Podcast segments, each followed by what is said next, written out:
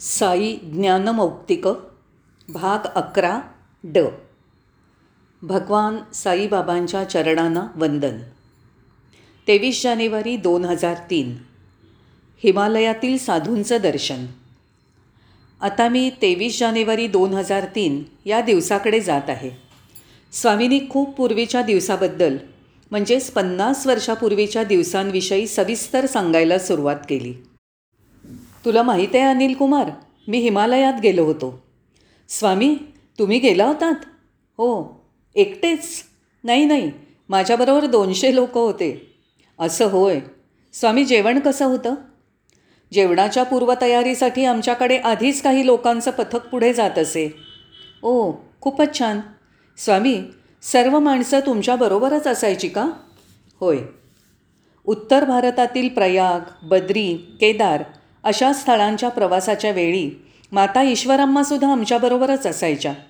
ही सर्व स्थळं हिमालय पर्वताच्या रांगांमध्ये वसलेली आहेत. आणि मग स्वामींनी सांगायला सुरुवात केली. त्यावेळी तिथे रामकृष्णराव नावाचे राज्यपाल होते. हे राज्यपाल खूप बुटके होते. बाबांपेक्षाही बुटके. आणि त्यांचं तेरा भाषांवर प्रभुत्व होतं. अत्यंत बुद्धिमान. त्यांनी बाबांच्या प्रवासाची संपूर्ण व्यवस्था केली होती. त्यांनी भगवानांसाठी राजवाड्यातील अतिथीगृहात व्यवस्था राजेशाही थाटात केली होती. स्वामी जिथे जिथे जातील तिथे त्यांचं राजेशाही थाटात स्वागत होत असे. मग मी विचारलं स्वामी हिमालयात अतिशय थंडी असते ना? होय. स्वामी तुम्ही कोट किंवा स्वेटर वापरत होतात का? नाही नाही नाही. फक्त एक अंगरखा. कोट नाही स्वेटर नाही ब्लँकेटही नाही. ओ असं का स्वामी? पादत्राणांचं कसं काय केलं? पादत्राणं नाहीत मी अनवाणीत चालत होतो. बर्फावरून सुद्धा? हो बर्फावरनं चालणं किती छान असेल. आपण कल्पना करू शकतो किती कठीण आहे ते. स्वामी किती दूरवर तुम्ही चालत होतात? बर्फावरून अठरा किलोमीटर. स्वामी प्रत्येकजण तुम्ही सर्वांनाच अनवाणी चालायला लावत होतात? नाही नाही नाही. तिथे बरीच गाढवं होती. त्यावर बसून ते जात असत. आणि जे चालू शकत नसत त्यांना वाटाडे अक्षरशः उचलून नेत असत. काहींना या सेवेसाठी पैसे देऊन ठरवलेली माणसं उचलून नेत असत पण मी सर्व वेळ चालतच होतो. हो स्वामी.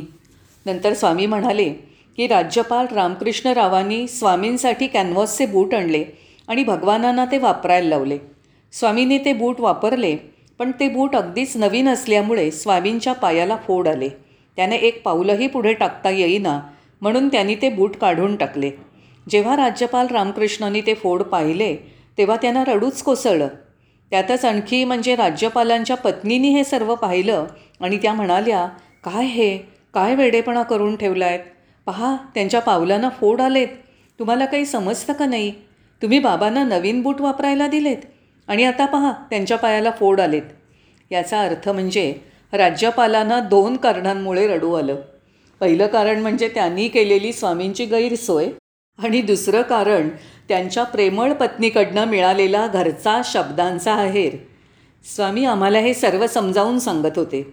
मग मी म्हणालो स्वामी सत्यम शिवम सुंदरममध्ये असं लिहिलं आहे की हिमालयातील काही साधूंनी तुमचं दर्शन घेतलं. हे खरं आहे का?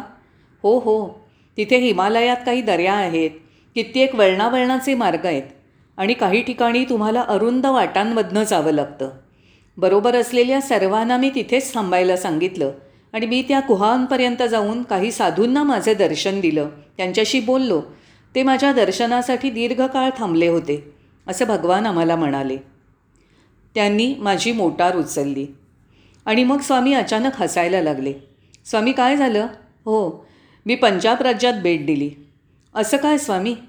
तुला माहीत आहे पंजाबी पुरुष पागोटं घालतात. तुला हे नक्कीच माहिती असेल.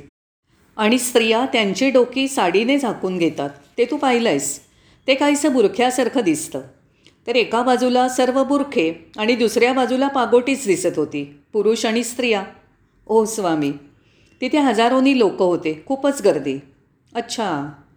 तिथे गर्दीमुळे माझ्या मोटारीला जायला रस्ताच नव्हता. स्वामी मग काय केलं?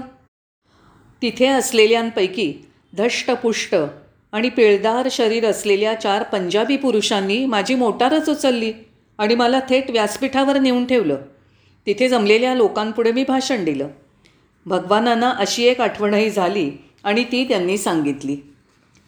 रमेश आणि सुरेश यांना विभक्त होणं सहन झालं नाही. स्वामी परस्परांमधल्या जिव्हाळ्याविषयी बोलले.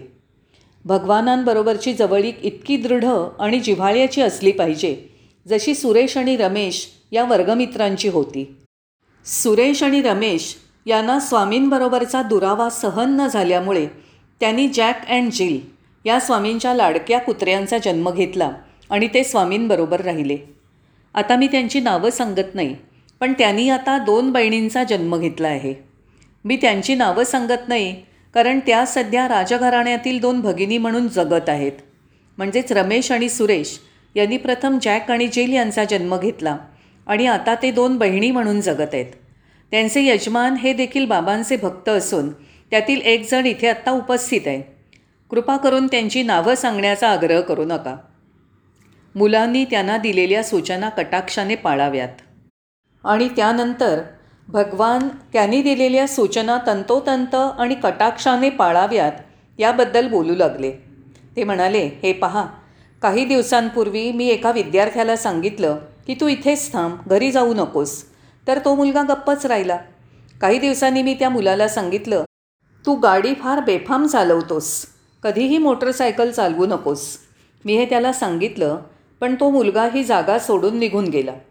पुढे मोटरसायकल बेफाम चालवताना त्याचा अपघात झाला आणि त्याला हॉस्पिटलमध्ये ठेवावं लागलं. भगवान त्याला भेटायला हॉस्पिटलमध्ये गेले. तो मुलगा रडत रडत स्वामींना म्हणाला स्वामी ही माझी चूक आहे. तुम्ही मला मोटरसायकलवर बसू नको असं सांगितलं होतं. माझ्याच कर्मामुळे ती शोककथा घडली. मी स्वतःलाच दोष देतो. पण काही असो मला यातच आनंद आहे की तुम्ही माझ्या आयुष्याच्या अखेरच्या क्षणी येऊन दर्शन दिलं त्यानंतर स्वामींचे हात धरून नमस्कार करून त्याने आपला प्राण सोडला असं भगवान म्हणाले. म्हणून स्वामींच्या बोलण्याचा अर्थ आपल्याला लगेचच समजणार नाही. आपल्याला त्याचे भावी परिणाम लक्षात येणार नाहीत. पण कालांतराने आपल्याला समजेल की भगवान असं का म्हणाले? त्यांनी त्या दिवशी काय केलं हे नंतरच समजतं. मी तुम्हाला गेल्या दहा जन्मांपासून ओळखतो. पन्नास वर्षापासून भगवानांना भेटलेल्या निरनिराळ्या खूपशा कलाकारांकडे विषय वळला. नर्तक गायक वादक अशा खूप कलाकारांची नावं ते सांगत होते. मी विचारलं स्वामी एक चौडय्या नावाचे व्हॉयलिन वादक ग्रस्त इथे आले होते का? हो ते आले आणि त्यांचा कार्यक्रम सादर केला. अच्छा स्वामी मग द्वारम वेकटा स्वामी हेही व्हॉयलिन वादक इथे आले होते का? हो ते इथे आले होते. आणि मी जे जे नाव सांगत होतो ते तिथे येऊन गेल्याचं स्वामींनी सांगितलं. आणि मग स्वामी म्हणाले गागय्या नावाचा एक कलाकार आला होता. ओ तो सुद्धा इथे आला होता. नागय्या एक चित्रपट अभिनेतासुद्धा आला होता. अशा तऱ्हेने ते कितीतरी लोकांची आठवण करत होते. मग मी म्हटलं स्वामी घंटसाला एक तेलगू पार्श्वगायक खूप प्रसिद्ध कलाकार तोही इथे आला होता का? हो आला होता. ओ असं का? तो दोन महिने माझ्याबरोबर राहिला. अच्छा. मग स्वामी म्हणाले मी जिथे जिथे गेलो जात होतो तिथे तो येत असे. पण तो त्याच्या आयुष्याच्या शेवटच्या काळात इथे आला होता. मी तोच धागा पकडून म्हटलं स्वामी घंटसालाचं भाषण मी ऐकलं आहे भाषण? तो तर संगीतकार होता. भाषण कसलं? स्वामी म्हणाले. नाही स्वामी संगीतापूर्वी तो थोडंसं बोलला. स्वामी म्हणाले तो काय बोलला? घंटसाला एक प्रसिद्ध पार्श्वगायक. जेव्हा पहिल्या प्रथम इथे आला तेव्हाच तो कर्करोगाने पूर्णपणे ग्रासलेला होता. स्वामींनी त्याच्याकडे लक्ष दिलं नाही. तो त्याच्या पूर्व प्रशांतीमधील खोलीत जाऊन रडू लागला आणि म्हणाला अरे देवा प्रत्येकजण मला ओळखत असताना तू मात्र मला अशी वागणूक दिलीस. तू माझ्याकडे दुर्लक्ष केलंस. माझा अपमान झाला आहे देवा माझा पाणउतारा झाला आहे लोक माझ्याकडे पाहून हसतील. माझ्याशी असं वागण्यात तुझा काही हेतू आहे का? आणि त्यावेळेला त्याने तेलगू भाषेत एक संगीत रचना केली जी तुम्ही इथे बऱ्याच वेळा ऐकली असेल. एक दिवस भजनानंतर तो आपल्या खोलीत शर्टसुद्धा न घालता एक टॉवेल अंगावर घेतलेला असा पलंगावर पडलेला होता. त्यावेळेला तो खूपच आजारी होता. बिछाण्यात पडून बाबांच्या मदतीसाठी रडत होता. अचानक घंटसालाने आवाज ऐकला आणि डोकं उचलून पाहिलं तर दरवाजा उघडून भगवान खोलीत येत असल्याचं त्याला दिसलं. भगवान आत आले. त्याच्या बिछाण्यावर बसले आणि त्याच्या सर्वांगाला त्यांनी विभूती लावली. काळजी करू नकोस घंटसाला. गेले दहा जन्म मी तुला ओळखतो. मी तुला शब्द देतो की जोवर चंद्र सूर्य आणि तारे आहेत तोवर या दक्षिण भारतात तुझं नाव सर्वांच्या स्मरणात राहील.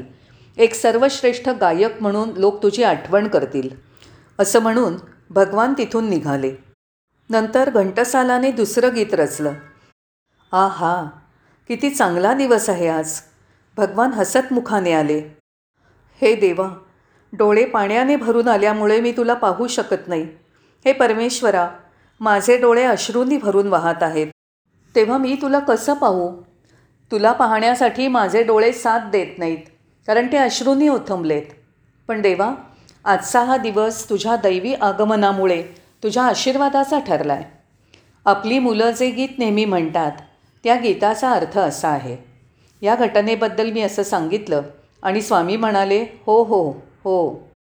एम एस सुब्बलक्ष्मी एक गायिका.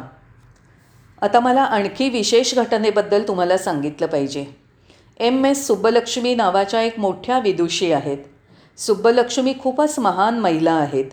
त्या एक महान गायिका आहेत आणि त्यांनी श्रेष्ठ दर्जाचा राष्ट्रीय पुरस्कार मिळवला आहे. एवढंच नाही तर न्यूयॉर्कमधील युनायटेड नेशन्सच्या एका संगीत सभेमध्ये शास्त्रीय संगीत सादर करणाऱ्या अशा त्या एकमेव महिला आहेत.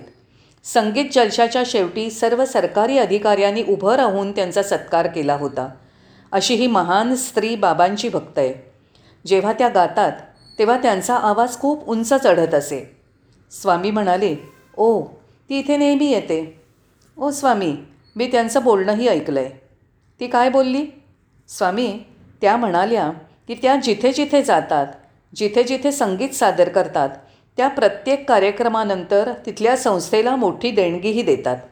त्यांच्याकडून जवळजवळ सर्व मोठ्या संस्थांना त्यांच्या संगीत कार्यक्रमाच्या माध्यमातनं भरघोस लक्षणीय देणगी मिळाली आहे.